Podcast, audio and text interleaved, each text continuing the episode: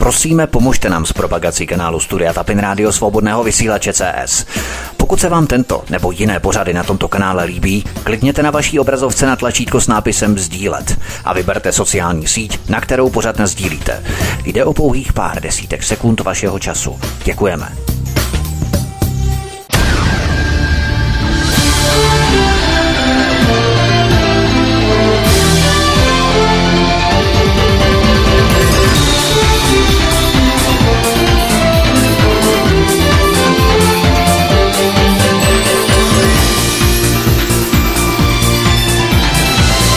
Krásný dobrý večer, dámy a pánové, milí posluchači, od mikrofonu svobodného vysílače nebo na kanále Odysea vás zdraví Vítek. Vítejte při poslechu druhé epizody z celkem trojdílného cyklu Americké svobodné bomby.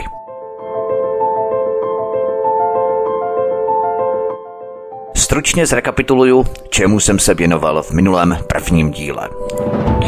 Po úvodu a základních znalostech, kterými musíme být vybavení, jsem se vrhl na chronologii českých a slovenských měst, které Američani bombardovali. Začal jsem bratislavskou a polkou, rafinérií v Dubnici nad Váhom, ale pak jsem pokračoval českými městy Záluží u Mostu a Chomutovem nebo Pardubicemi. Američané za měsíc později Pardubice a Chrudim bombardovali podruhé. Pak přišlo na řadu Brno, Kuřim, Prostějov. Následovala Ostrava a Bohumína. O dva týdny později americké bomby padaly na Karlovy Vary, další měsíc na slovenské Nové Zámky, poté ničivý útok na Plzeň v západních Čechách.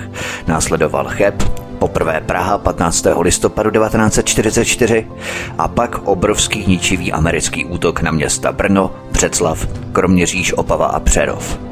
Obrovský nálet Američanů se spoustou mrtvých.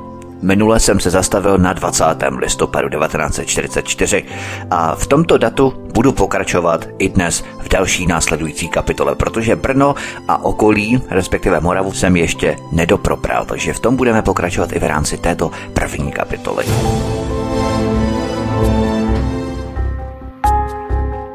Zlín a Hodonín, dvacátého listopadu devatenáct set čtyřicet čtyři.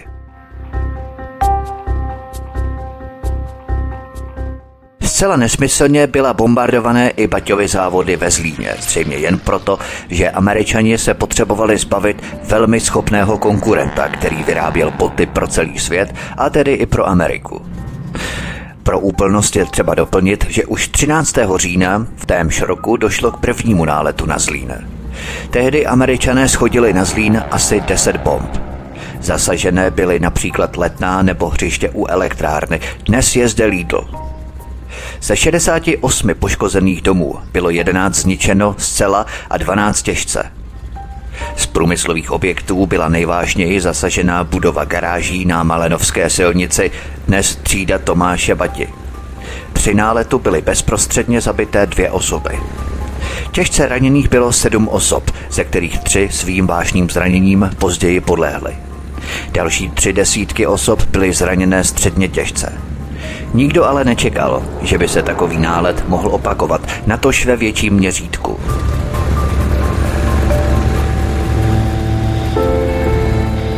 Jasná obloha bez mráčků byla ve válečných dobách velmi riziková. V tyto krásné dny hrozily nálety nejvíce. To ale podle pamětníků nebyl případ dvacátého listopadu. Americké bombardování Zlína trvalo toho dvacátého listopadu jenom tři minuty, přesto zemřelo dvacet čtyři lidí. Šlo o americkou patnáctou leteckou armádu. Čtyři letky po sedmi strojích typu Liberátor zakroužily po patřičném snížení výšky nad městem a ve čtyřech vlnách zaútočily ve směru od severovýchodu k jihovýchodu na tovární objekty. Nálet postupoval od čtvrti Letná přes náměstí Práce až do továrního areálu. Byl to takový pás, dlouhý přibližně patnáct set metrů a široký přibližně šest set metrů. Zasaženo bylo několik měšťanských rodinných domků na Nádražní ulici ve čtvrti Trávník. Z baťovských rezidenčních čtvrtí se to pak týkalo podnikových domků nad Ovčírnou a na Letné, přičemž největší škody byly napáchané na nejstarší podnikové zástavbě domky s mansardovými střechami, nejstarší varianty domků s rovnou střechou na ulicích Antonínova, Kotěrova, Mostní a na Vyhlídce. Zcela zničeno a určeno k demolici bylo šedesát dva obytných domků. Těžce poškozeno bylo padesát čtyři a lehčí škody vykazovalo tři sta dvanáct domků. Stovky rodin baťovských zaměstnanců, včetně desítek jednotlivců dosud ubytovaných na hotelu, muselo hledat útočiště na venkově nebo dát zavděk nejrůznějším obytným provizoriím. Na Zlín dopadlo sto sedmdesát pět tříštivých a padesát pět časovaných bomb. Američané svrhli dohromady dvě stě šedesát zápalných, trhavých i časovaných bomb o celkové váze šedesát pět tun. Těžištěm útoku byly podniky firmy Baťa, ale zasažené byly také domky na Letné, dokonce i kryty.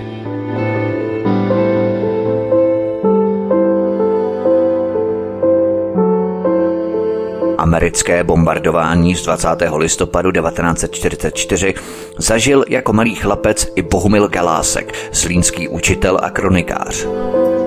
Pondělí dvacátého listopadu devatenáct set čtyřicet čtyři. Malí prvňáčci sedí ve třídě ve škole na Zlínské Zálešné, dnešní zet eš Komenského, a učí se. Když najednou se ozvou hlasité údery na kolejnici. Všem je jasné, co to znamená. Školník tluče kladivem na znamení toho, že se vyhlašuje letecké nebezpečí. Školáci dobře vědí, co dělat. Utíkali do šatny. Boty si rychle hodili do aktovky a pospíchali domů.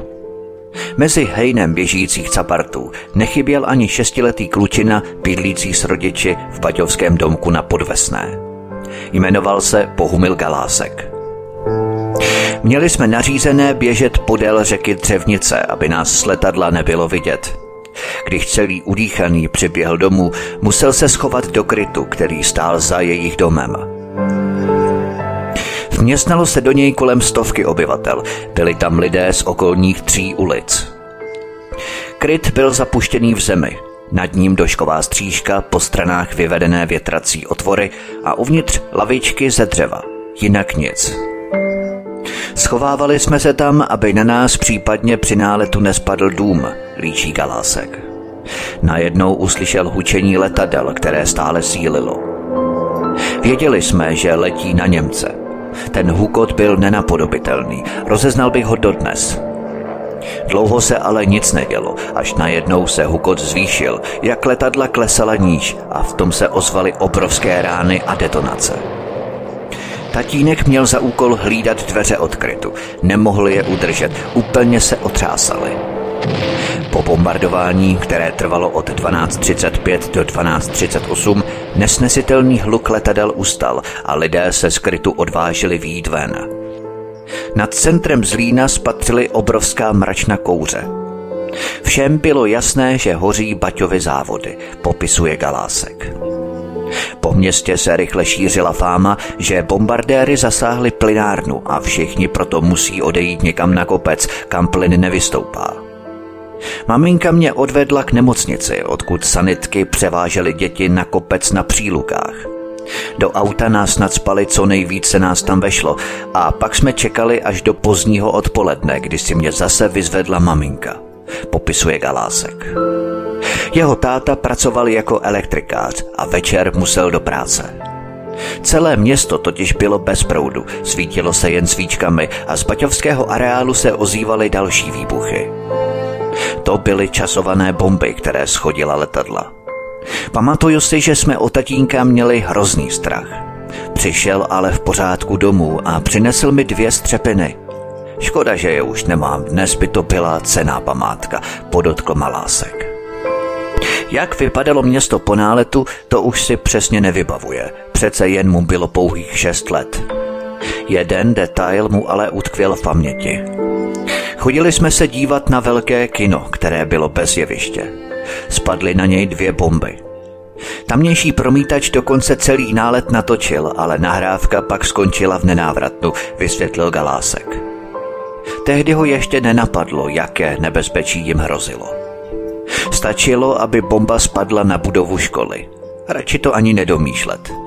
Věděli jsme, že je válka, jenže okolnosti náletu mi začaly docházet až později, dodává Galásek.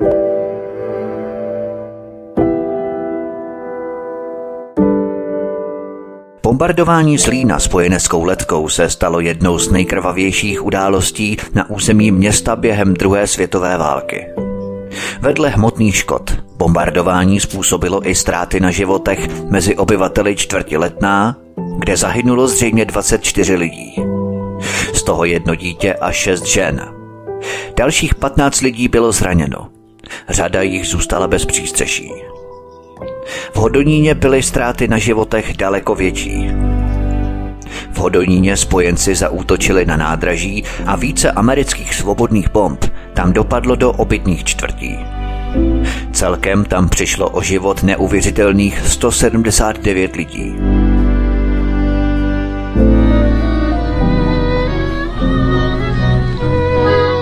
Krnov dvanáctého prosince devatenáct set čtyřicet čtyři. Na straní háji zeleném, v tom našem kraji mileném stojí kříž. Zatímco v první části války bylo nebe nad Krnovem klidné, ke konci války se Krnovu nálety nevyhnuly. dvanáctého prosince devatenáct set čtyřicet čtyři se nad Krnovem objevila menší skupina amerických bombardérů patnácté americké letecké armády. Tento zásah se konal v rámci mise Lone Wolf. Podílelo se na něm osmdesát devět leteckých pevností a letadel Liberator. Dopoledne od deset třicet dva do jedenáct čtrnáct padaly bomby na krnovské hlavní nádraží. Nejvíce byla poškozená kruhová výtopna vpravo za železnou lávkou pro pěší do Kostelce. V Krnově byly mimo jiné zničené tři domy a poškozeno ještě dalších třicet tři. jedenáct osob zemřelo, osm bylo raněno a tři byly nezvěstné. Krnov se stal také cílem náletů dvacátého šestého prosince. Šlo o menší rozsah bombardování. Byly poškozené tři budovy, zahynuli dva lidé a šest bylo raněných. Ústí nad Labem, Chomutov a Plzeň. šestnáctého prosince devatenáct set čtyřicet čtyři. Obyvatelé Ústí nad Labem zažili šestnáctého prosince devatenáct set čtyřicet čtyři první skutečné bombardování. Severočeské město se stalo jen náhradním cílem pro část amerických letounů, které nezvládly odhodit pumy na rafinérii v Záluží u Mostu. Podle dobových záznamů dopadlo na Ústí nad Labem dvě stě dvacet sedm bomb, které zničily deset domů v Krásném Březně a na Střekově. Ve stejný den jako Ústí nad Labem se spojenecké bombardéry startující z Itálie objevily také nad dalšími městy na severu a západě Čech. Kromě už tradičního cíle, kterým byla strategicky důležitá rafinérie v Záluží u Mostu, směřovaly nálety na nedaleký Chomutov, který zasypaly tři stovky pum. Dalším cílem bombardování byla Plzeň, která byla důležitým cílem kvůli svému zbrojnímu průmyslu. Škodovy závody nálet ze šestnáctého prosince poškodil jen lehce. Byla poničena elektrotechnická továrna v Doudlevcích a střelnice v Polevci. dvacet pět pum schozených po třináct hodin ve městě zabili dvacet lidí.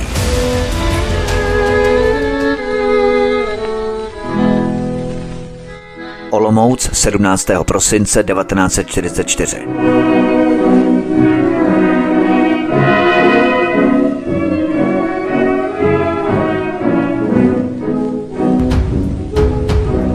Právě na tento den naplánovalo velení americké patnácté letecké armády sídlící v italské Bari nálet na tři důležité rafinérie v jižním Polsku, dodávající benzín německé armádě a další strategické cíle.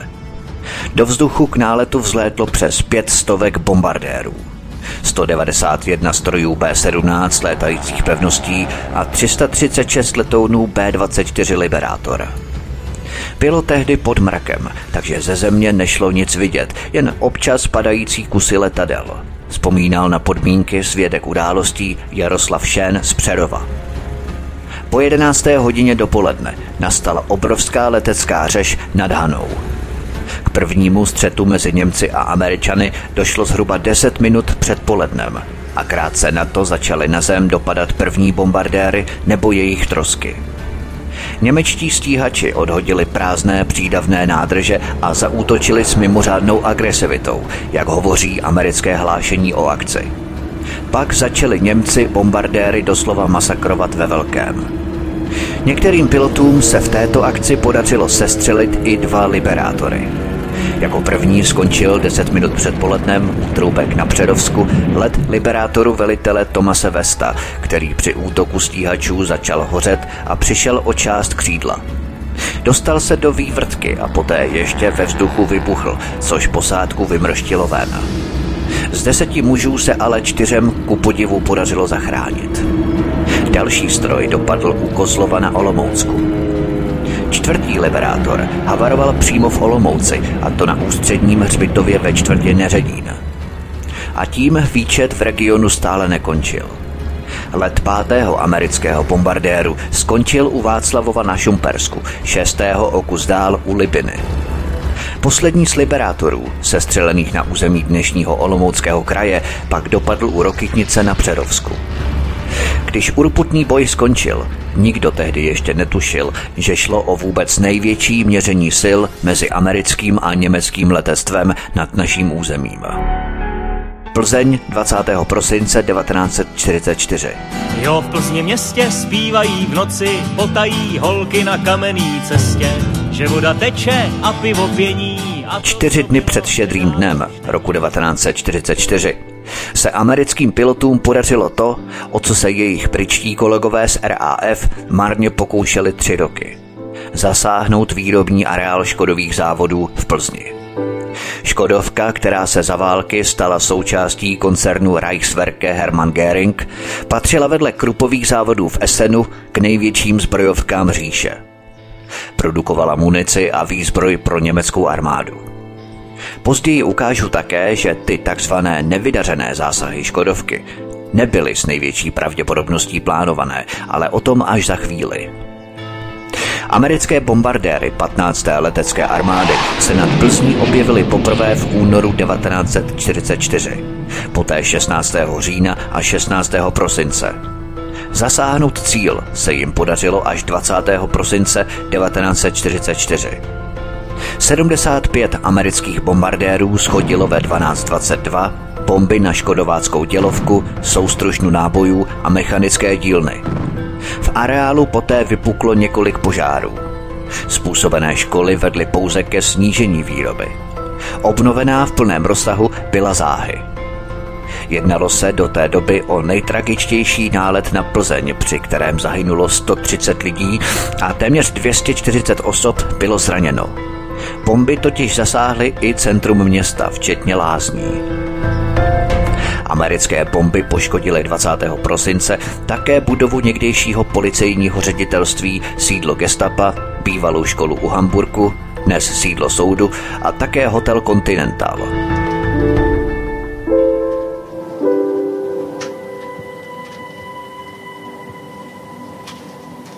Josef Veltruský, který ve Škodovce pracoval jako totálně nasazený, tušil, že tímto náletem snaha spojenců zlikvidovat Škodovku nekončí. Už dříve byl svědkem několika náletů v okolí Plzně. V té době se Josefu Veltruskému podařilo získat práci mimo montovnu Škodovky. Šéf té velké montovně se mě ptal, čím jsem vyučený. Když zjistil, že cukrářem, tak se začal vztekat, co mu to tam posílají. No, já se mu nedivím, popsal situaci Josef Veltruský po svém vyučení, kdy byl totálně nasazený právě ve Škodovce. Poslali ho proto kopat protiletecký kryt pro zaměstnance Škodovky. Ve Skvrňanech za Škodovkou jsem vyvážel zeminu ven z tunelu, popisuje Josef Veltruský. Po prosincovém náletu se Plzeň začala Josefu Veltruskému zdát nebezpečným místem k životu. Ke strachu z bombardování se přidaly i neúnosné podmínky, ve kterých v Plzni žil. Bydleli jsme v dřevěných barácích, bylo nás hodně na cimře a měli jsme tam zvířátka. Štěnice, dodává.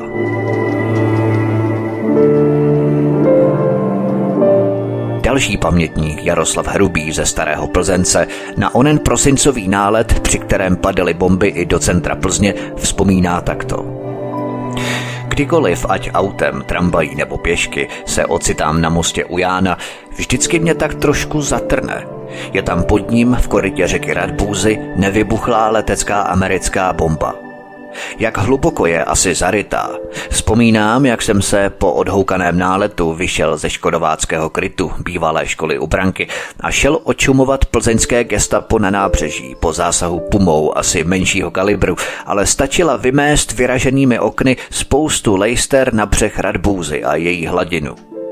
Co mě však zaujalo, byla v mostě skoro uprostřed od bomby proražená díra, asi jeden metr široká a žádné jiné stopy po výbuchu. Hodně případů měly bomby časovaný spínač. Směrem od Jána k pivovaru mě zaujal vysoký komín, který měl od bomby vyhryzlý spodek, takže k mému podivení jsem tam ještě svíce čumily čekal, zdali se zhroutí, vzpomínal Jaroslav Hrubý.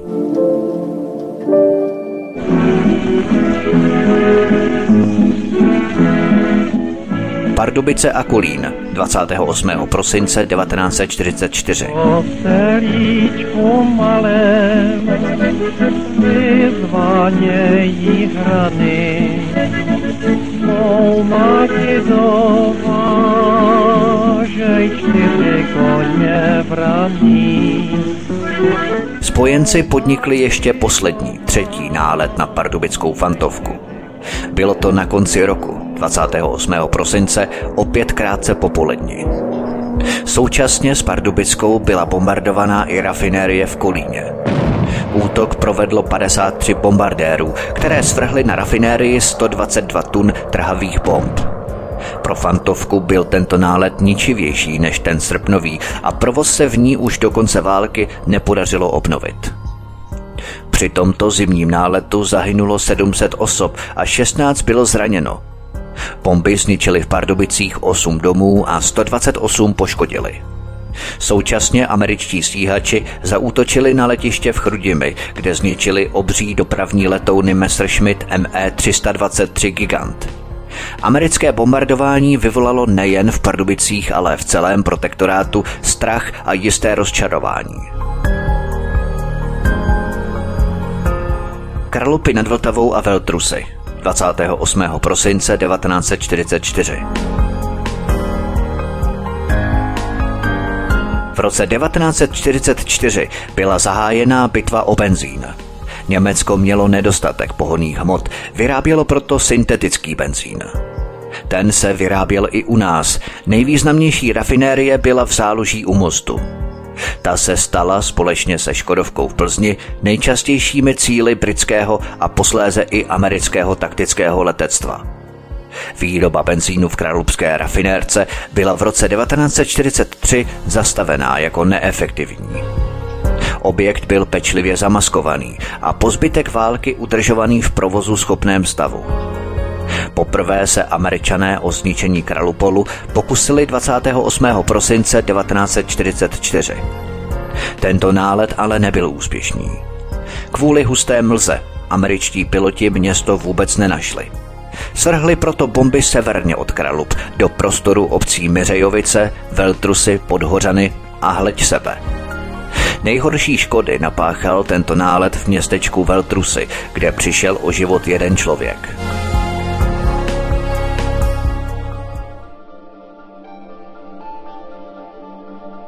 Jalská konference čtvrtého až jedenáctého února devatenáct set čtyřicet pět.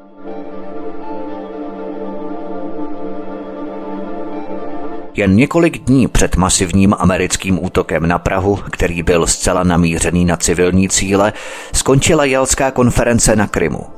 Přesně jedenáctého února. Na této konferenci si Američané, Britové a Sověti rozdělili sféry vlivu po vítězství nad Německem. Právě na této konferenci bylo definitivně rozhodnuto, že Československo bude spadat do sféry vlivu Sovětského svazu. Toto dělení v nadneseném slova smyslu se podle dalších informací mělo uskutečnit dokonce o několik měsíců dřív v říjnu devatenáct set čtyřicet čtyři na jednání mezi Winstonem Churchillem a Josefem Stalinem v Moskvě. Tady se ovšem jednalo o rozdělení sfér vlivu na Balkáně. Vraťme se ale k Jaltě. Tady se spojenci také dohodli, že ve středoevropských státech budou vypsané svobodné volby. Když se ovšem vrátil Eduard Beneš z Británie, nezdá se mi, že by západním zemím vadilo, že u nás žádné demokratické volby ten rok vypsané nebyly. Volby proběhly až devatenáctého června devatenáct set čtyřicet šest, navíc nevolili lidé, ale dvě stě devadesát osm poslanců a všech dvě stě devadesát osm hlasů připadlo Benešovi. Protože byl preferovaný Západem, nikdo tyto volby nezpochybňoval. Ale když by nebyl favorizovaný Západem, hned by to byly totalitní manýry. Považte všechny hlasy poslanců pro jediného kandidáta, to přece není demokratické. Navíc proti Eduardu Benešovi tehdy nikdo jiný nekandidoval. Kandidoval sám. Je tohle demokratické pro Západ? Zřejmě ano. Mimochodem, to se dodnes také rádo zapomíná, hlavně mezi pravověrnými demokraty, ale sám Jan Masaryk otevřeně sympatizoval se spojenectvím se Sovětským svazem. Šlo o jeho novoroční projev v roce devatenáct set čtyřicet pět. Jan Masaryk v jeho projevu z londýnského rozhlasu, určenému pro posluchače protektorátu, dal jasně najevo, že se distancuje od takzvané politiky mostů. Narážel na to, že se Československo mělo stát mostem mezi východem a západem. Jan Masaryk v jeho projevu pronesl otevřeně, že naši sovětští spojenci i západní spojenci nás jako most nepotřebují, protože most je nejen proto, aby lidi spojoval, ale také proto, aby se po něm šlapalo. Spojenci se také šestého února devatenáct set čtyřicet pět dohodli na takzvané No Bombing Line. Ta střední Evropu rozdělovala podél spojnice měst polský Štětín, německý Berlín a Drážďany, Brno, rakouskou Vídeň a chorvatský Záhřeb na západní operační prostor pro americké a britské bombardéry a na východní oblast, určenou pro akce sovětských letounů. O dva dny později, po konci Jalty, od třináctého do patnáctého února, začalo masivní bombardování německých Drážďan. To jsem podrobně probíral v mém pořadu Psychologie Deep State. Američané a Britové takřka srovnali Drážďany se zemí v době, kdy už věděli, že Německo válku definitivně prohrávalo. Další msta v rámci psychologických bombardování se chystala na Prahu tři dny po konci Jaltské dohody. Praha čtrnáctého února devatenáct set čtyřicet pět. Když Prahou jdu sám, jde píseň se mnou a krásou jemnou mi zní. Byla popeleční středa, den pokání. Pro Američany zase svatý Valentín, den lásky. Klid spánku střeží a sní. Achtung, wir geben die Luftlagemeldung. Über dem Reichsgebiet befindet sich kein feindlicher Kampfverband.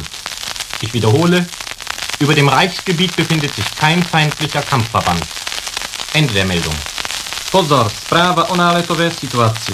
Nad říšským územím není žádný nepřátelský bombardovací svaz. Opakuji. Nad říšským územím není žádný nepřátelský bombardovací svaz. Konec hlášení.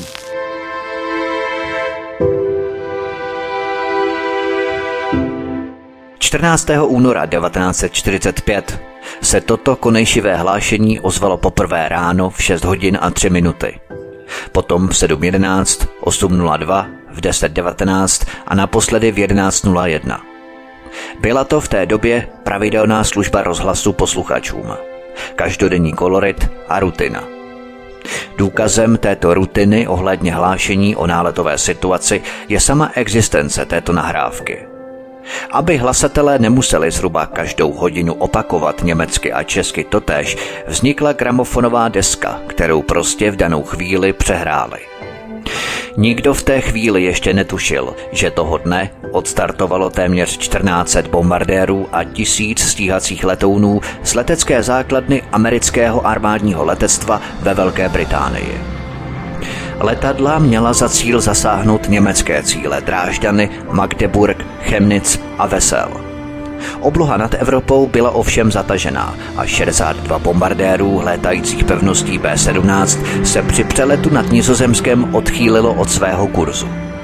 Nastala prý údajná chyba, ke které se vrátím podrobněji za chvíli.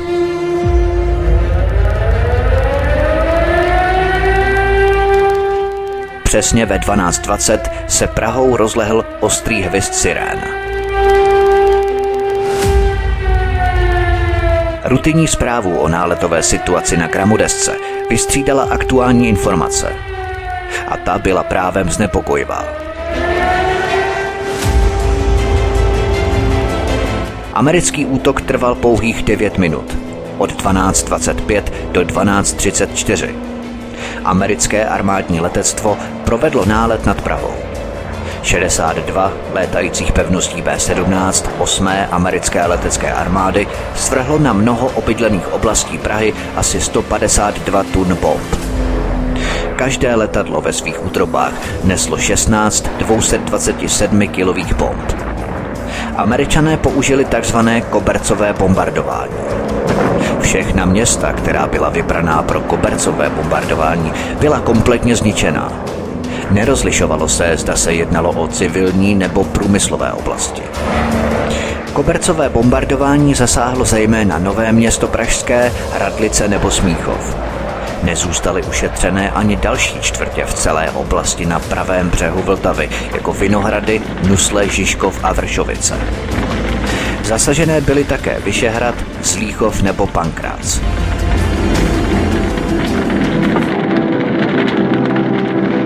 První americké pumy zamířily na Smíchov a Radlice, kde rozmetali hřbitov na Malvazinkách. Nálet pokračoval přes Vltavu na Palackého a Jiráskovo nábřeží. V Reslově ulici schořely čtyři tramvaje a kryt na Karlově náměstí, ve kterém se schovávala stovka matek s dětmi, dostal přímý zásah. Všichni během vteřiny zemřeli. Zničená byla také bývalá jezuitská kolej na Karlově náměstí. Zásah dostala také nemocnice na Karlově náměstí a dětská klinika vedle porodnice u Apolináře. Kostel svatého Ignáce na Karlově náměstí, sousedící s kolejí, poškozený nebyl. Sloužil ke shromažďování ostatků obětí. Kostely byly za tímto účelem využívané kvůli chladu. Je pravděpodobné, že velké otevřené Karlovo náměstí přitahovalo pozornost pilotů ze vzduchu. Zasáhli nemocnici na náměstí a kostel. Kousek odtud zmizela ze světa i kulisárna Národního divadla, kde byly všechny kulisy od jeho založení. Bomby zdevastovaly benediktínské opatství na Slovanech přestívané Emauzy a Palackého most u Emauského kláštera. Ještě tři dny poté v jeho blízkosti hořel sklad pneumatik. Americký nálet srovnal se zemí část gotické památky založené Karlem čtvrtým a zeď u barokního Faustova domu. Bombardéry pokračovali na Vinohrady, kde vymazali z mapy několik domů, včetně velké vinohradské synagogy, tehdy největší židovský svatostánek ve střední Evropě. Na Vinohradech se v ruiny proměnila také Grébova vila. Nálet skončil v pražských Vršovicích. Asi sto domů, národních památek a historických objektů bylo zcela zničených a další dvě stovky byly těžce poškozené. Některé ze známých pražských moderních staveb, například Tančící dům nebo kostel v Emauzích, byly postavené na místech, kde bomby zničily dříve existující budovy. Všechny oběti amerického útoku byli civilisté a nebyla poškozená ani jedna z městských továren, které mohly být užitečné pro Wehrmacht. Bombardování si vyžádalo sedm set jedna mrtvých a tisíc sto osmdesát čtyři zraněných. Odhaduje se, že jedenáct tisíc lidí zůstalo bez domova. dvacet tři obětí v jednom z domů na Vinohradské třídě bylo nalezené až v sedmdesátých letech. Záchranáři si pod budovou s vyhlášeným uzenářstvím a lahůdkářstvím Maceška zkrátka nevšimli, že pod sutinami je ještě jeden zasypaný sklep, ve kterém byli lidé pohřbení zaživa. Silně poškozených bylo neuvěřitelných dva tisíce šest set sedm domů.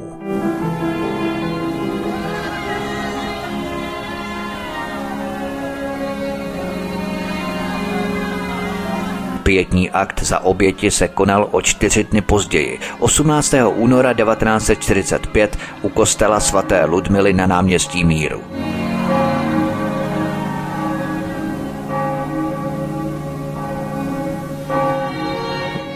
Všichni tady v Praze mají smutek v očích i v srdci. V očích máme slzy, když vidíme hroby označené čísly a jmény obětí. Všichni jsme na toto náměstí přinesli bolest a beznaději. Praha se sešla, aby se v tomto chrámu rozloučila s oběťmi strašlivého útoku z nebe. Útoku, kterému nikdo z nás nerozumí a vůči němuž si můžeme klást jen otázku proč.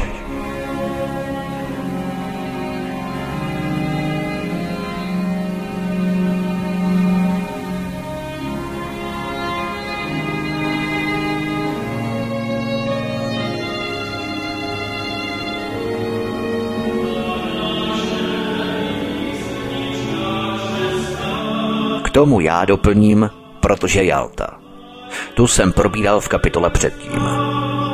Cituji z devátého čísla příslušného ročníku časopisu Týden s rozhlasem.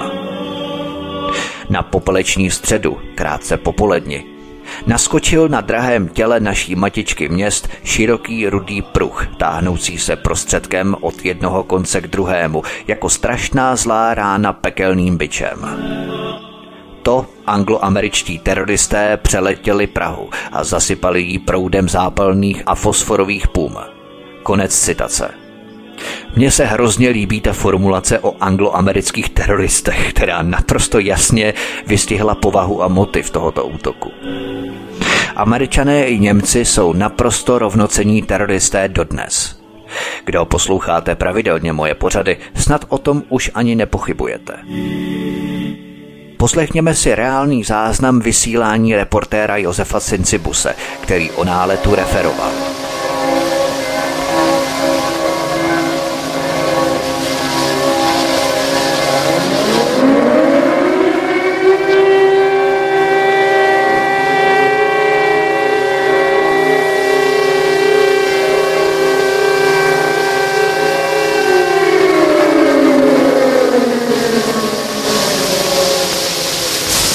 Reportáže a vyprávění, která v těchto pořadech obvykle vysíláme, mívají klidný, nevzrušující ráz. Jsou to ponejvíce obrázky z práce, z dílen, továren a rozhovory s lidmi, kteří se touto prací zaměstnávají. Dnešní náš deník Doba práce události bude bohužel vyplněn líčením, které jsme psali s bolestí. Říkám psali. Nemohli jsme tentokrát jít do ulic Prahy s mikrofonem. V těchto ulicích je příliš mnoho utrpení a příliš mnoho bolesti. Včera jsme plně pochopili význam slova teror, které znamená česky hrůzu. Pochopili jsme a prožili. My, kteří jsme nikdy nechtěli uvěřit, že by se tato hrůza a takové neštěstí mohlo snést i na nás. V Praze ještě nevyhasly požáry. Ještě se valí dým z obytných domů, ze škol, kostelů i nemocnic. Ještě jsme nedostali trosek své mrtvé, děti, ženy. Ještě jsme ani neporozuměli. Zřícené domy v ulicích Prahy hrozí ohořelými trámy. Hromady trosek, skla, zničeného majetku, krev. To je jen několik slov o jedné pražské čtvrti. Nebudu ji jmenovat. Právě tak to vypadá i v ostatních. Lidé, kterým zbylo jen to, co měli na sobě, chodí okolo zřícených domů, ve kterých ztratili všechno. Většina z nás má přece jen to, co je doma, nábytek, peřiny, šaty. A velmi mnoho lidí pomáhá horečně členům pomocných služeb v odstraňování trosek, ve smutném očekávání, že náhle spatří v rumu a prachu a ve změti ohořelých trámů mrtvé tělo svého dítěte, ženy nebo matky. Před chvílí jsem mluvil zde, v této čtvrti, a před zříceninou školy s jedním ze svých známých. Zaprášena zmazán po hledání v troskách, v očích slzy, v obličeji bolest, mi říká, teď jsem našel maminku. Bože, není slov, která by se dala říci, ani pomyšlení na vyjádření nějaké útěchy. A není sám. V troskách v dalších ulicích jsou další a další, kteří čekají v těžkém smutku.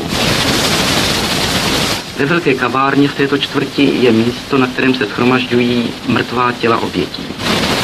Vešel jsem a nikdy nezapomenu. Přikryti v dlouhé řadě leží mrtví. Jen tušíte, jak hrozná byla jejich smrt. Vešel člověk zkrvácený, s obvazem na ruce a na otázku, co si přeje, říká: mám tu ženu a dítě, sám jsem si je vyhrabal. Těžko se líčí. Jde k ubohé hromádce, člen pomocné služby s ním a pod přikrývkou je mladá žena a dvouleté dítě. Chlapeček, bosé nožičky, nebudu mluvit dál. Kolik bolesti je pod těmi smutnými hromádkami, kolik slz a jaké těžké, nikdy a ničím nenahraditelné ztráty. Mrtvým se odebírají všechny předměty, které by mohly naznačit jejich totožnost. Z prstů se snímají prstínky, z krku medailonky, i části oděvu někdy pomohou. Věci se ukládají do velkých obálek a posílají do centrály. Ptám se na počet obálek. Už velmi hodně. A to zdaleka není konec. A je to přece jen jedno sběrné místo. Na kolejích stojí vozy elektrické dráhy, rozbitá okna, v ulicích krátery, mnoho domů na spadnutí, tlak vzduchu řádil hrozně, i když bomba přímo nezasáhla. Divadlo a opět škola. A to všechno se stalo v několika minutách. Tolik zkázy a zničení, tolik utrpení. Vidíte je vy všichni všude okolo sebe. Díváme se na ně nechápavě a ptáme se, proč, proč to všechno. Praha prožila tedy křest ohněm. Padly na ní první bomby a padly první oběti.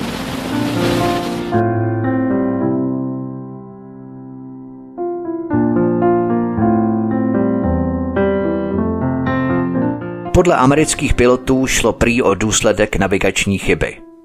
Ve stejné době probíhalo masivní bombardování Drážďan, vzdálených sto dvacet kilometrů severozápadně od Prahy. Silný severozápadní vítr na cestě způsobil navigační chybu při mrtvém tahu, tedy hrubém matematickému odhadu vzdálenosti v délce asi sto dvacet kilometrů. Letka měla provést obrat nad německým městem Torgau, ale místo toho se otočila nad Freibergem. Jeden z navigátorů se sice snažil na chybu upozornit, ale jeho rada byla ignorovaná a byl varovaný, aby už neporušoval rádiové ticho. Totiž, aby bombardéry nebyly příliš brzy odhalené, zachovávaly posádky po celou dobu rádiový klid. Po náletu ostatní navigátoři také uvedli, že zasáhli špatný cíl, ale nebyli schopní nálet zastavit bez porušení protokolu rádiového ticha. Radarové navigační zařízení na letadle prý nefungovalo správně. Hlavní navigátor si proto musel vystačit pouze s hodinkami a mapou. V takových situacích se navigátoři obvykle snažili určit nějaká pozoruhodná místa, jako jsou města, řeky, soutoky řek, frekventované silnice nebo železnice. Původním orientačním bodem bylo město Zwickau. Kvůli navigační chybě ale bombardéry už dorazily do blízkosti Plzně na západě Česka, která se nacházela nedaleko Zwickau. Jakmile se viditelnost začala zlepšovat, podobně orientované železnice vedly Američany k domněnce, že míří na správný německý cíl Drážďany. Místo toho se šedesát dva bombardérů omylem blížilo k Praze. To všechno prý způsobilo, že formace dorazila nad předpokládaný cíl, o kterém se věřilo, že jsou to Drážďany v době zahájení bombardování. Prahu většinou zakrývala protrhaná oblačnost. Občas se objevil záblesk Vltavy. Navíc Praha a Drážďany vypadaly ze vzduchu podobně. Oběma městy protékaly řeky v oblouku. Spatřili prostě město s řekou tekoucí od jihu k východu, podobnou Labi v Drážďanech a hustou obytnou zástavbou. Bombardování bylo proto provedené jako útok naslepo s využitím radaru. Piloti měli následně zakázáno o tomto útoku naslepo mluvit. Podle dobových svědků se američtí velitelé snažili bombardování utajit, když si uvědomili závažnost tohoto omylu. Americký armádní časopis Stars and Strips uvedl, že tři sta devadesátá osmá bombardovací skupina shodila množství malých proužků tenké kovové folie zvaných chaffs, tedy radarové klamné cíle. Ty měly rušit radarové systémy spolu s letáky. Podle mých vzpomínek to byly určitě těžké pětisetlibrové letáky. Komentoval to později Bill Costanzo, jeden z pilotů. Dalším paradoxem je, že pilot ve vedoucí skupině bombardérů, poručík Andrew Entreco, byl českého původu, který se narodil a vyrostl v Praze. V důsledku bombardování zahynuli také dva členové jeho rodiny.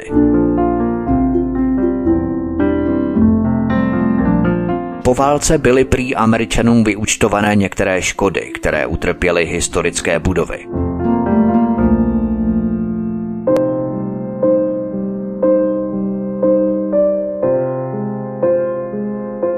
Pamětník Zdeněk Podraha byl v roce devatenáct set čtyřicet pět mladým mužem a milovníkem letadel.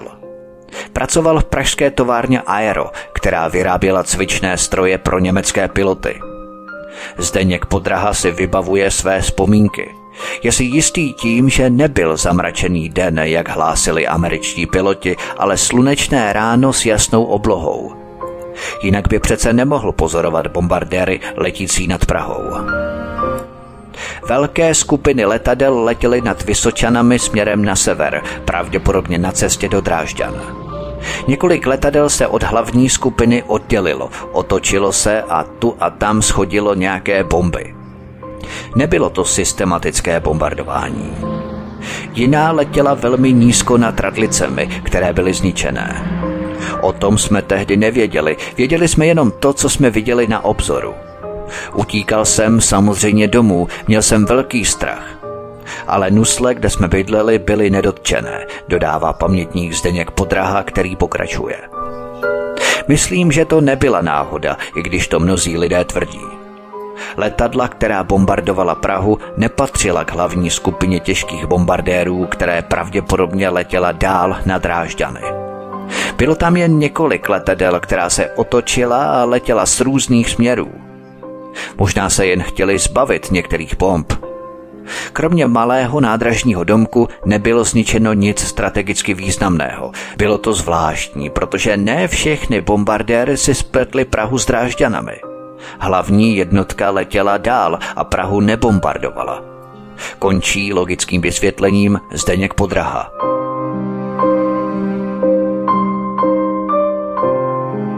Jednou z dalších, kteří nálet přežili, byla Dagmar Procházková.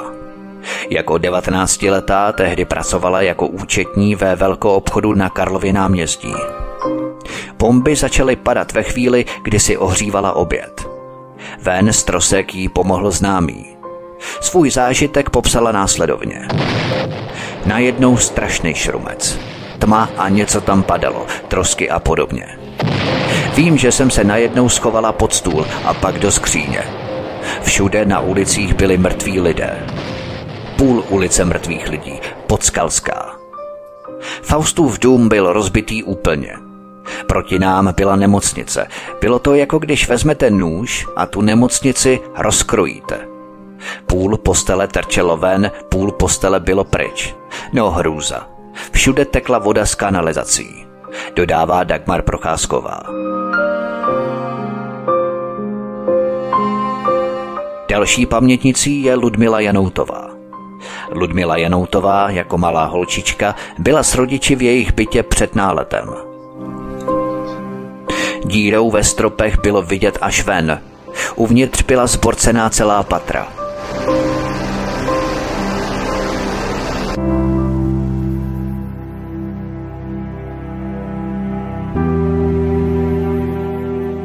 Děsivé události ze čtrnáctého února devatenáct set čtyřicet pět popsal ve svém rukopise student hudby a posléze i rektor Jaroslav Dvořák, který původně pocházel z Českých Budějovic. V době náletu byl zrovna v bytě na Pražských Vinohradech u jednoho ze svých žáků a pohled na rozbombardované hlavní město měl, jak se říká, z první ruky. Hrůzná podívaná ho zasáhla na ještě dlouhou dobu. Mám hodinu na klavír svého žáka na Vinohradech. Úderem půl jedné se rozezněly sirény v celé Praze. Nepospíchali jsme do krytu, neboť jsme byli pevně přesvědčeni, že vše, co bude po zahoukání, bude pouze klid na ulicích hlučné Prahy. Ani jsme si nepomysleli, že by nepřátelská letadla něco na Prahu házela. Netrvalo to ani minutu a okenní tabulky se rozechvěly prvními nárazy vzduchu, popsal první dojmy ve svém deníku Jaroslav Dvořák. Tento text napsal Jaroslav Dvořák čtyři dny po bombardování a ve stylu psaní se ještě odrážely jeho bezprostřední emoce. Těžko si jen představit, co musel hlavní student s hlubokým vztahem k hlavnímu městu prožívat. Nálet trval do čtvrt na dvě odpoledne. Vycházeli jsme z krytu celý rozechvělí. Šel jsem zpět do bytu mého žáka, abych se oblékl a jel domů, co se stalo, ale na schodech mě zastavil můj známý doktor a požádal mě, abych mu šel pomoci do ordinace. Krev, krev a to česká krev. Srdce přestávalo tlouct a dech ustával, když se měl člověk zdravě uvažující na to dívat. Viděl jsem rány. Umírající člověk bez nohou, rukou. Člověka nepodobného obrazu božímu. To bylo celých sedm hodin, napsal Jaroslav Dvořák. Bohužel v té době ještě mladík pramálo tušil, co se odehrávalo s jeho milovanou Prahou. Druhý den se mi otevřel jiný obraz. Obraz Prahy, té naší stověžaté Prahy, tak citelně napadené. Nevěděl jsem, jestli s ním nebo vdím. Věřit jsem tomu nechtěl. To, že má být ta stověžatá matička Praha, tato bouračka, opravdu bouračka. Co nebylo pobořené, to hořelo. Co nehořelo, bylo na spadnutí. Nejvíce byly postižené Vinohrady a Nové Město. Uplynuly čtyři dny od náletu. Ve stínu věže svaté Ludmily na širokém prostranství se tísnily černé rakve. Byly to rakve obětí, které sešly se světa touto hanebnou smrtí. Je nás zde mnoho, tisíce a tisíce, co jsme se přišli rozloučit s našimi spoluobčany. Smutná je Praha, nad níž smutně se rozléhají plačící zvony svatovíckého kostela. V osm hodin se rozloučily zvony celé Prahy s našimi spoluobčany. Smutný den byl zakončený v půl desáté večer velkým poplachem. Byl to nálet na Drážďany. Taková byla Praha sedmý týden roku devatenáct set čtyřicet pět. Bylo to čtrnáctého až osmnáctého února devatenáct set čtyřicet pět, uvedl na závěr Jaroslav Dvořák.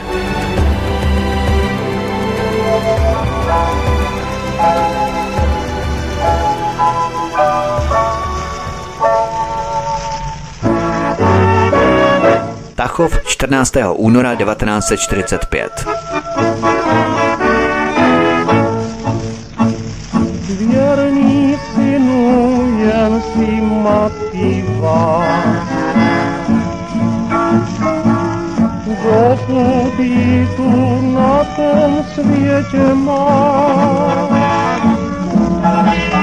V tentýž den, kolem jedné hodiny odpoledne, ale Američané bombardovali i také město Tachov v západních Čechách. Ten den poslala americká letecká armáda tisíc dvě stě devadesát tři bombardérů, které nesly na německá města tři tisíce dvě stě jedna tun bomb. Tachov byl určený jako náhradní cíl kvůli špatné viditelnosti nad původním místem náletu. Bombardování poškodilo nebo zcela zničilo na sedmdesát domů. Nálet nepřežilo téměř šest desítek obyvatel. Pozoruhodné je to, že Američané bombardovali Tachov stejně jako Prahu, téměř ve stejný čas. To ještě více podporuje hypotézu, že bombardování Prahy nebylo vůbec žádným omylem, když v ten den Američané podnikli na Česko dvě bombardování téměř ve stejném čase.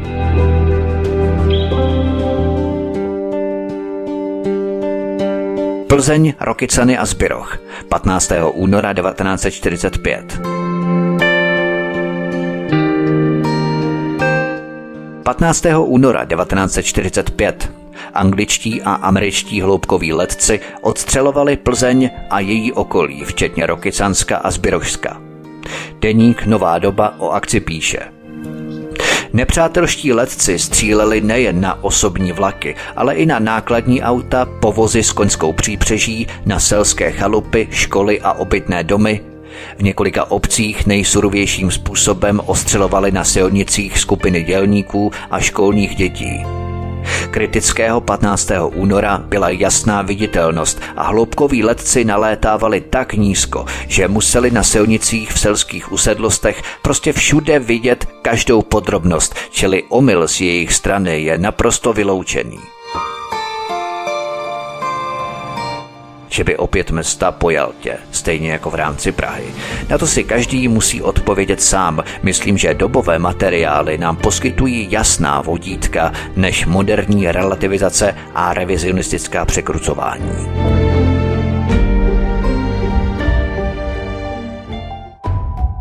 Cheb čtrnáctého března devatenáct set čtyřicet pět.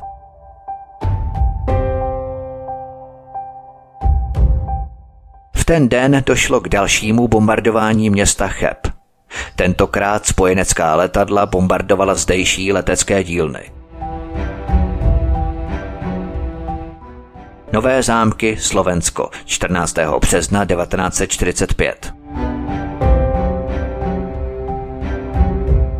Dávno po připojení Slovenska ke spojenecké koalici a těsně před osvobozením Rudou armádou Američané podnikli další bombardování.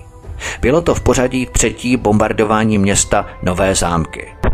Americké letectvo svrhlo na město více než sto padesát tun výbušných bomb. Mnohé z nich dopadly uprostřed města a zabily stovky civilistů.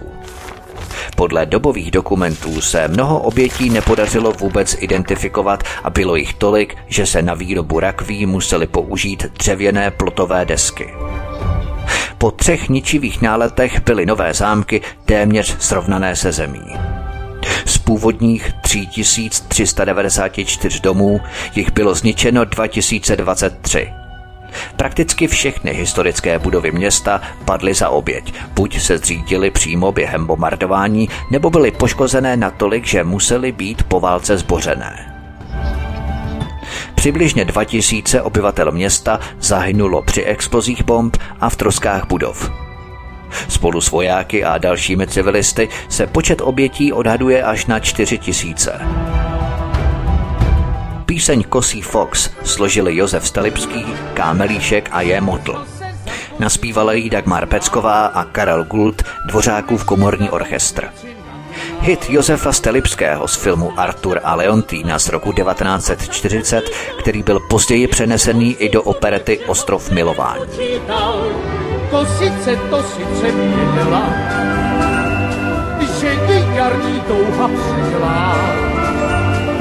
Sotva že jen pít, zmizela jak šít, já chudámo, to se nedělá. Skrýval kos, kosici vystují, že se k ní dnes večer přitují, že přijde ve fraku s křížalou ruksaku, s takovou, že až oči vykulí, u kosu tak jako u lidí, když se dva milují, nevidí, zpívají dvojhlasně, ale tak úžasně, že jim to i lidi závidí. Někdy do lesa, někdy kouřen modrá nebesa. Ale po lidech zapatlaný mek, papír, láhve, patka, chleba, zbytky matesa. Žaludek se někdy obrací, jak se podrážíme s legrací. Zvířátka se prej, taky nehladěj, ale žijou bez deformací.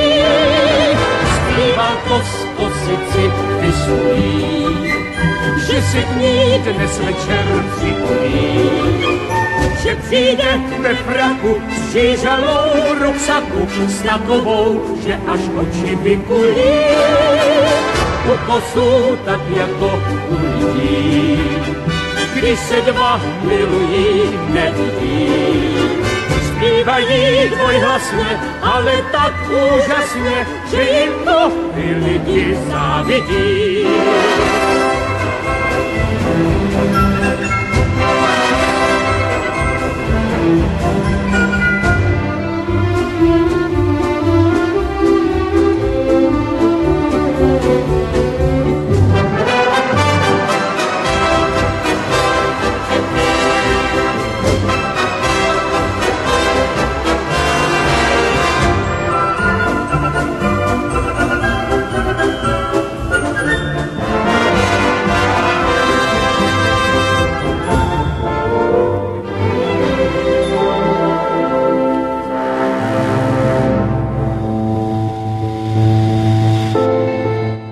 Kralupy nad Vltavou a Neratovice dvacátého druhého března devatenáct set čtyřicet pět.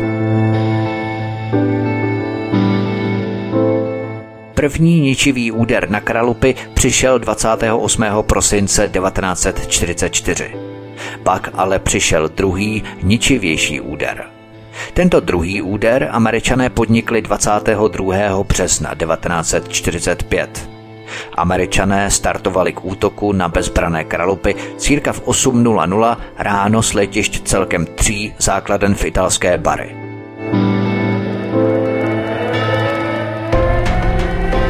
Čtvrt hodiny před polednem se rozezněl městem Kralupy nad Vltavou letecký poplach.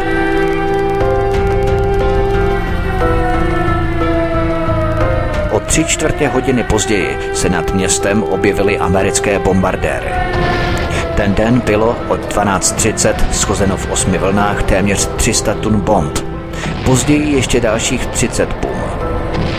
Svůj náklad bomb tehdy shodilo za hodinu na město asi sto dvacet pět letadel. Americký útok trval sedmdesát dva minut. Cílem masivního útoku bylo kromě rafinérie minerálních olejů i vlakové nádraží, které představovalo důležitý dopravní uzel. Hned první vlna náletů zasáhla v Kralupech plný zásobník ropy a nedalekou lakovnu.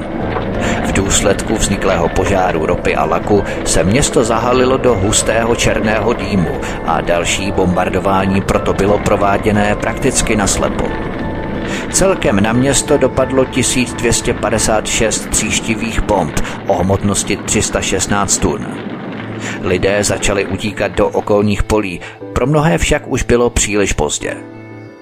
Desetina města byla podle některých zdrojů zničená. Nejvíce zasažená byla oblast dnešního sídliště v Zátiší, oblast kolem železničního nádraží a Palackého náměstí. Železniční, silniční i kanalizační sítě byly zničené, stejně tak elektrické a telefonní vedení. V krytu u nádraží, který dostal přímý zásah, zahynulo naráz čtyřicet pět lidí. Hodně amerických svobodných bomb dopadlo také na kralupské fotbalové hřiště. Výbuchy je celé doslova přeoraly. Jeho správce byl později nalezený mrtvý v jednom z kráterů. Několik bomb dopadlo až do Lobče a Lobečku. Jen kostel se svou tichou věží zůstal trčet mezi troskami nedotčený. Popsal obraz zkázy básník Jaroslav Seifert, který bombardování Kralup věnoval cyklus šesti básní. Americké svobodné bomby zcela zničily sto sedmnáct obytných domů a poškodily celkem devět set devadesát pět domů.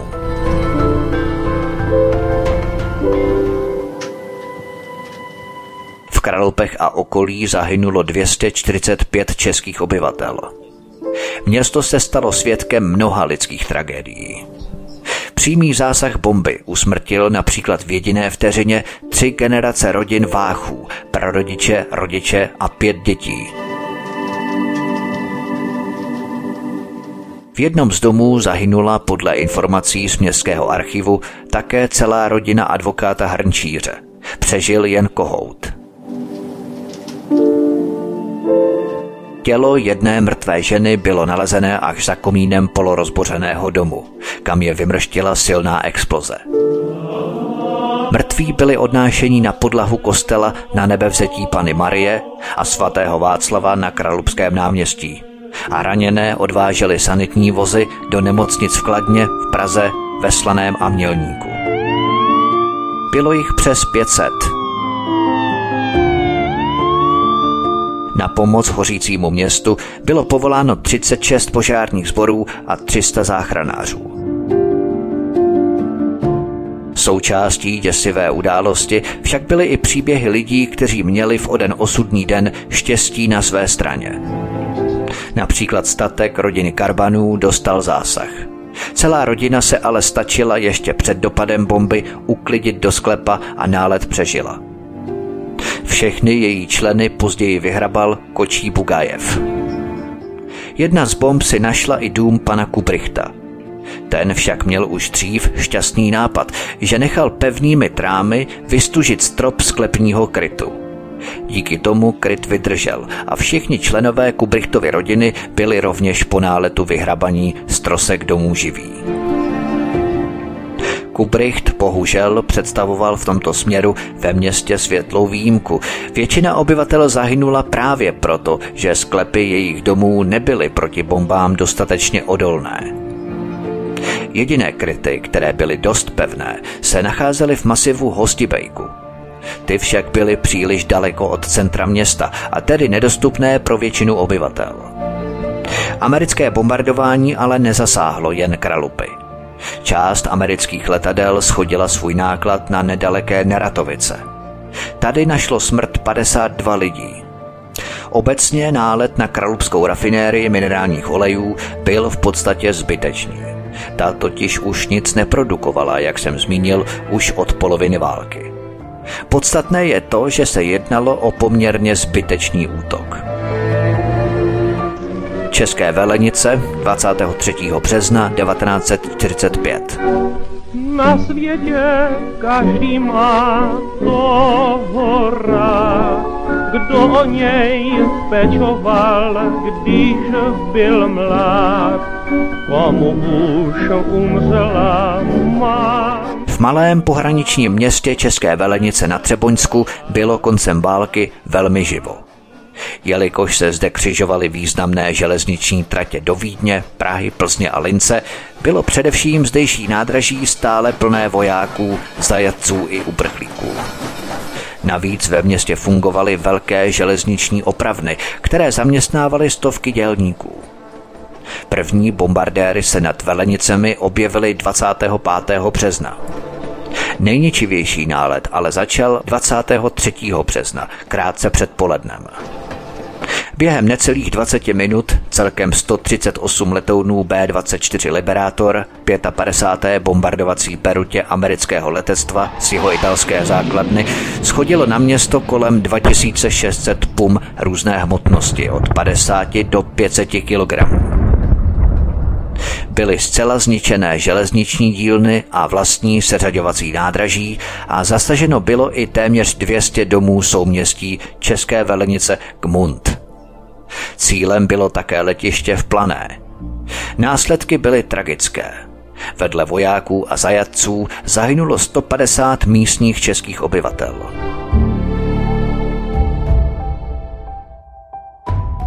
České Budějovice, dvacátého třetího a dvacátého čtvrtého března devatenáct set čtyřicet pět.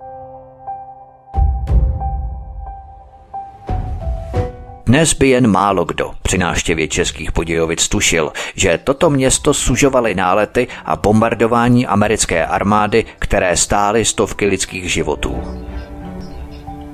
V tentýž den, v pátek dvacátého třetího března devatenáct set čtyřicet pět, při návratu z náletu na cíle v okolí saských Drážďan zamířilo několik létajících pevností bé sedmnáct k náhradnímu cíli Českobudějovickému nádraží. Útok patnácté americké letecké armády začal ve třináct třicet z výšky šest a půl kilometru nad zemí.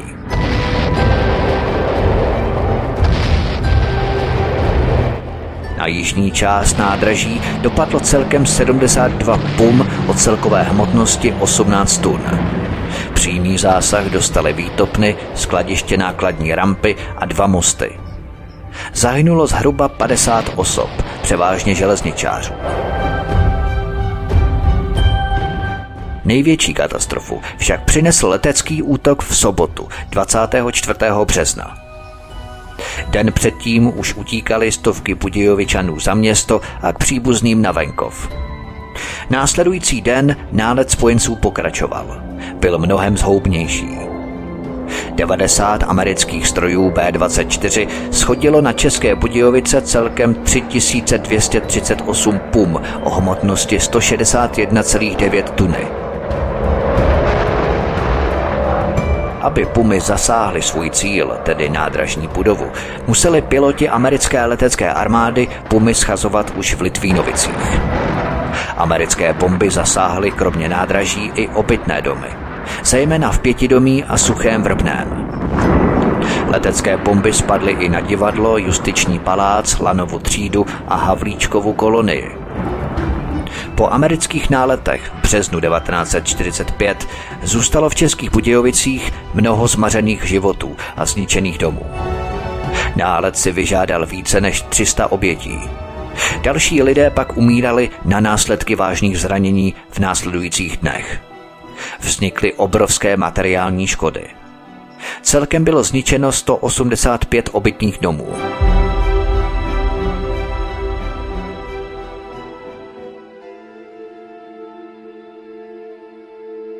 Jedním z pamětníků budějovického útoku je Jiří Jakeš.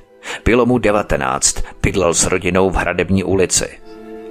Vzpomínám, že když v sobotu zahoukaly sirény, utekli jsme do sklepa. Maminka si pak vzpomněla, že má v troubě buchty a ještě se vrátila, aby je vyndala, říká po letech s úsměvem pamětník Jiří Jakeš. Druhý sobotní útok byl podle svědků strašný. Slyšeli jsme detonace, třásly se trámy. Sklepy byly v celém městě, někde se prokopaly a spojily, aby šlo lépe zachraňovat zavalené. V Havlíčkově kolonii v Zejerově ulici to zasypalo rodinu živnostníka Mlsny. Matka se třemi dětmi jsou pohřbení na hřbitově v Mladém, líčí Jiří Jakeš. Podle Jakeše mířili svazy bombardérů letící od Rakouska na nádraží. Zničili výtopnu a depo, při bombardování zahynulo mnoho železničářů. Moje sestra tam dělala, stačila ale přijet na kole domů. Některá letadla při přeletech kopírovala řeku Vltavu, dodává Jiří Mašek. Další pamětnicí těch pohnutých dob je Anna Vostlová. Jejich dům v Pekárenské ulici stál nedaleko vojenských zásobáren, kde je dnes obchodní středisko I G I. Vostlovi měli s blížícími se nálety strach, že budou terčem útoků. V pátek jsem ještě byla v nemocnici, měla jsem otravu v lýtku, ale tatínek pro mě po prvním náletu dojel, posadil na vozík a jeli jsme i s maminkou přes Hrdějovice až za Hosín. Z Budějovic prchaly zástupy lidí, schovávali se třeba v lese. U Hosína nás napadl hloubkař. Skočili jsme do příkopu, říká Anna Vostlová. Žena vzpomíná nejen na houkání sirén, ale i na stříbrné papírky, které pouštěla spojenecká letadla před náletem. Ve slunci se blýskaly. Město si pořádně prohlédla až po bombardování. Bylo pobořené divadlo, justiční palác. Na kole jsem projela Žižkovou ulicí. V místě, kde je dnes budova pozemních staveb, viselo v horním patře ze zdi piano zavěšené za nohu, popisuje zkázu Anna Vostlová. Do třetice citujeme pamětníka budějovického útoku Františka Filipa. Devět let je pro mlého chlapce věk, kdy má ještě strach z neznáma, ale zároveň už hledá dobrodružství. Sobotní nálet přestál František Filip na zahradě pod Kaštanem v domě v Nové ulici. Měli jsme v baráku hospodu. Koncem války se tam scházeli chlapi, co utekli z nasazení v Rajchu. Měli zkušenosti s bombardováním. Radili, abychom do sklepa nelezli, že nás to může zasypat. Lepší je zůstat venku pod stromem, vzpomíná František Filip. Na dvacátý čtvrtý březen devatenáct set čtyřicet pět nikdy nezapomene. Den předtím v pátek jsme ani do sklepa nešli. V sobotu dopoledne se ozvalo varování sirén a potom přilétly svazy letadel. Odstartovali z Itálie, bylo jich strašně moc. Ty lesklé papírky házely na oklamání zaměřovačů protileteckých děl. Odhaduji, že přelétávali město třikrát, říká muž. V té chvíli křečovitě svíral ruku svého otce. Slyšel ohlušující detonace. Od nábřeží u soudu, od nábřeží řeky Malše.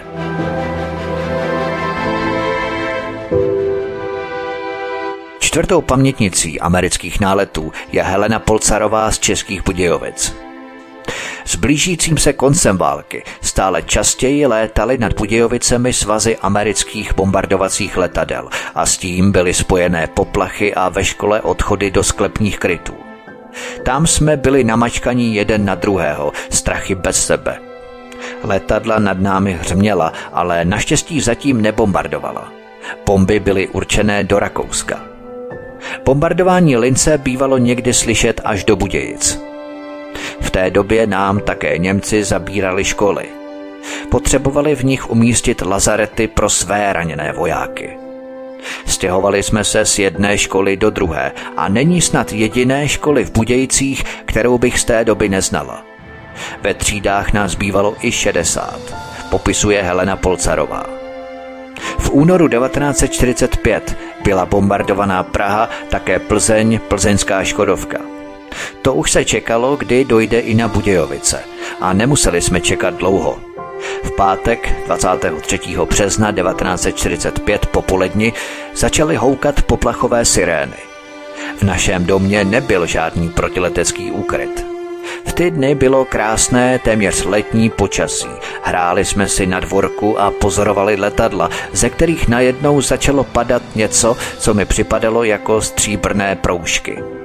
V zápětí jsme uslyšeli silné detonace a později přiběhl někdo zvenku se zprávou, že bomby spadly na nákladové nádraží.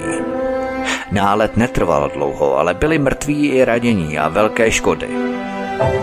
Někdo další přinesl zprávu, že se druhý den čeká nový nálet. V domě nebyl žádný sklep, kde by se dalo ukrýt. Jen malinký prostor na chodbě pod šikmým stropem, který tvořily schody do prvního patra. Naši domácí tu měli velkou bednu na zimní uskladnění brambor. Po zprávě o dalším bombardování bednu z tohoto mini prostoru vystěhovali a cihlovou podlahu pokryli slaměnými rohožemi, kterými zakrývali v zimě pařeniště. Víc se udělat nedalo. Další den byla sobota. Tenkrát normální pracovní vyučovací den.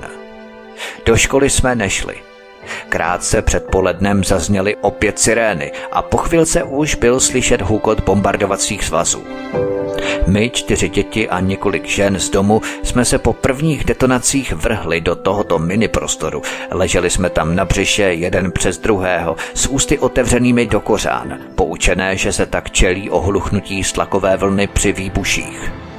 Dodnes nechápu, jak jsme se do toho miniprostoru mohli vejít. Bylo nás jistě aspoň deset. Muži drželi zevnitř chodby vchodové dveře do domu ve snaze zabránit náporu tlakových vln. Náš domek byl zásahu ušetřený.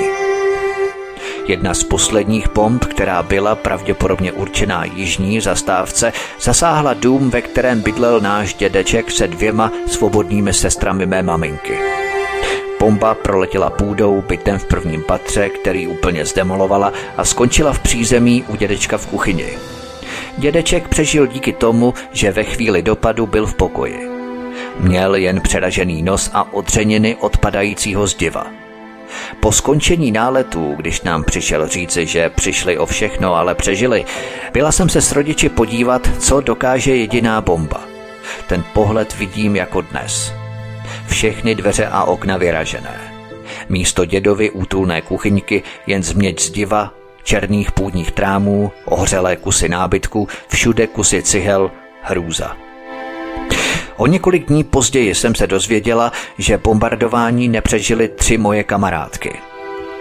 Druhý den po náletu začal exodus budějovických obyvatel do okolních lesů, kde všichni chtěli najít úkryt před případným dalším bombardováním. Večer se tyhle průvody vracely zpět a takhle to pokračovalo celý týden, končí vyprávění Helena Polcarová.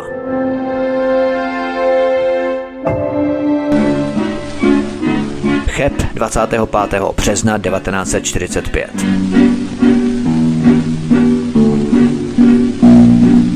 Ulicí hladovce ploužím s harmonikou jak americká letadla už po několikáté napadla dvacátého pátého března devatenáct set čtyřicet pět Cheb a zničila i obytné domy v dnešní Žižkově, Havlíčkově, Rýgrově a Palackého ulici. Kobercový nálet zasáhl nádraží, poštu, hotely a ulice města. Poničeno bylo tři sta padesát dva domů. Při náletu bylo zabito sto osmnáct lidí, včetně mnoha politických vězňů. Americké svobodné bomby totiž zasáhly i tábor, ve kterém byli u Chebu koncentrovaní. To je všechno k tomuto druhému dílu, co uslyšíte v díle následujícím, třetím a závěrečném amerických svobodných bomb. Šest týdnů po prvním bombardování Prahy Američané tentokrát cíleně vybombardovali Prahu ještě jednou. Prahu Američané bombardovali dvacátého pátého března a slovenskou Bratislavu hned den poté dvacátého šestého března. V dubnu ale začalo to pravé americké svobodné peklo. Cheb, Mariánské Lázně, Kraslice, Plzeň, Ústí nad Labem a Hněvice. Znovu potom Cheb, Sokolov, Karlovy Vary, dokonce Kladno a Beroun ve stejný den, pak zase Plzeň, Ústí nad Labem, Karlovy Vary, znovu Cheb, Klatovy a pak největší nálet na Plzeň dvacátého pátého dubna devatenáct set čtyřicet pět, pár týdnů před koncem války. Podívám se také velmi podrobně na plzeňskou Škodovku, na dobové policejní materiály a na pokyny amerických vojsk v Česku, jak si Američané u nás počínali, přičemž jejich působení připomínalo spíše dobývání a okupaci než osvobození. Ve stejný den, co Američané bombardovali Škodovku, vzniklo i O S N. Historické paradoxy. Tomu všemu se budeme věnovat příští díl amerických svobodných bomb. Já vám děkuji, milí posluchači, za pozornost, že jste to vydrželi až do konce, i když to není příliš šťastné poslouchání, a já budu samozřejmě rád, když budete tento pořad sdílet, jako vždy, kamkoliv, budete upozorňovat lidi na tyto pořady, přímo třeba v nějakých diskuzních fórech, postovat, kopírovat odkazy právě na tento i předchozí i další díly tohoto pořadu, nebo třeba i na jiné pořady, které tematicky nějakým způsobem sedí k nějakému tématu, které se probídá v diskuzním fóru, anebo třeba na sociální síti, Facebook a tak dále. Prostě kamkoliv, pokud budete stílet tento odkaz, lajkovat a samozřejmě komentovat, budu rád za vaše postřehy a třeba i vy, vaši příbuzní, rodiče, hlavně prarodiče, pokud jsou pamětníci, pokud třeba i máte nějaké další informace o vašem městě. Určitě se se mnou o to podělte v komentářích na kanále Odysea, kam se prosím zaregistrujte, abyste mohli komentovat, budu velmi rád a můžeme třeba natočit i nějaké dokumentační pásmo, co ví, dělat se dá spoustu věcí, pokud budete chtít. Takže já vám moc děkuju, mějte se všichni krásně, od mikrofonu svobodného vysílače anebo na kanále Odysea vás zdraví Vítek. Nezapomínejme na naší skutečnou historii a budu se s vámi těšit u třetího závěrečného dílu amerických svobodných bomb. Naslyšenou.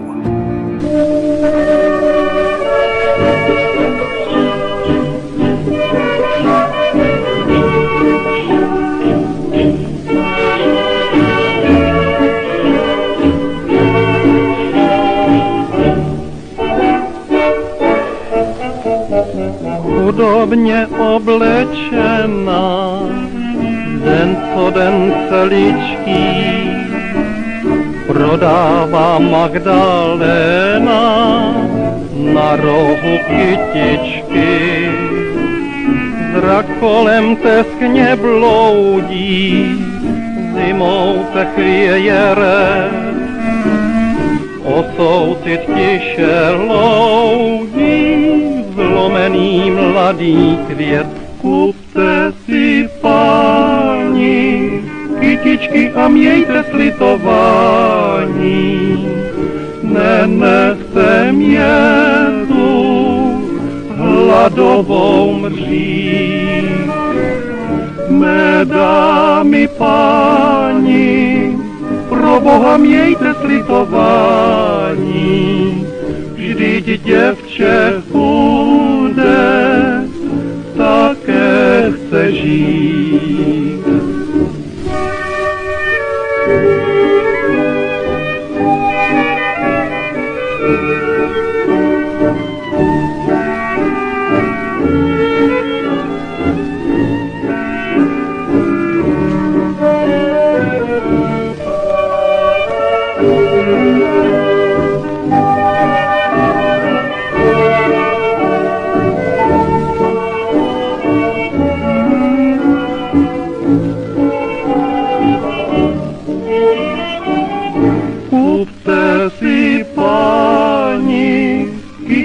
A mějte slitování, neneste mě tu hladovou mřít. Mé dámy páni, pro Boha mějte slitování, vždyť děvče půjde, také chce žít.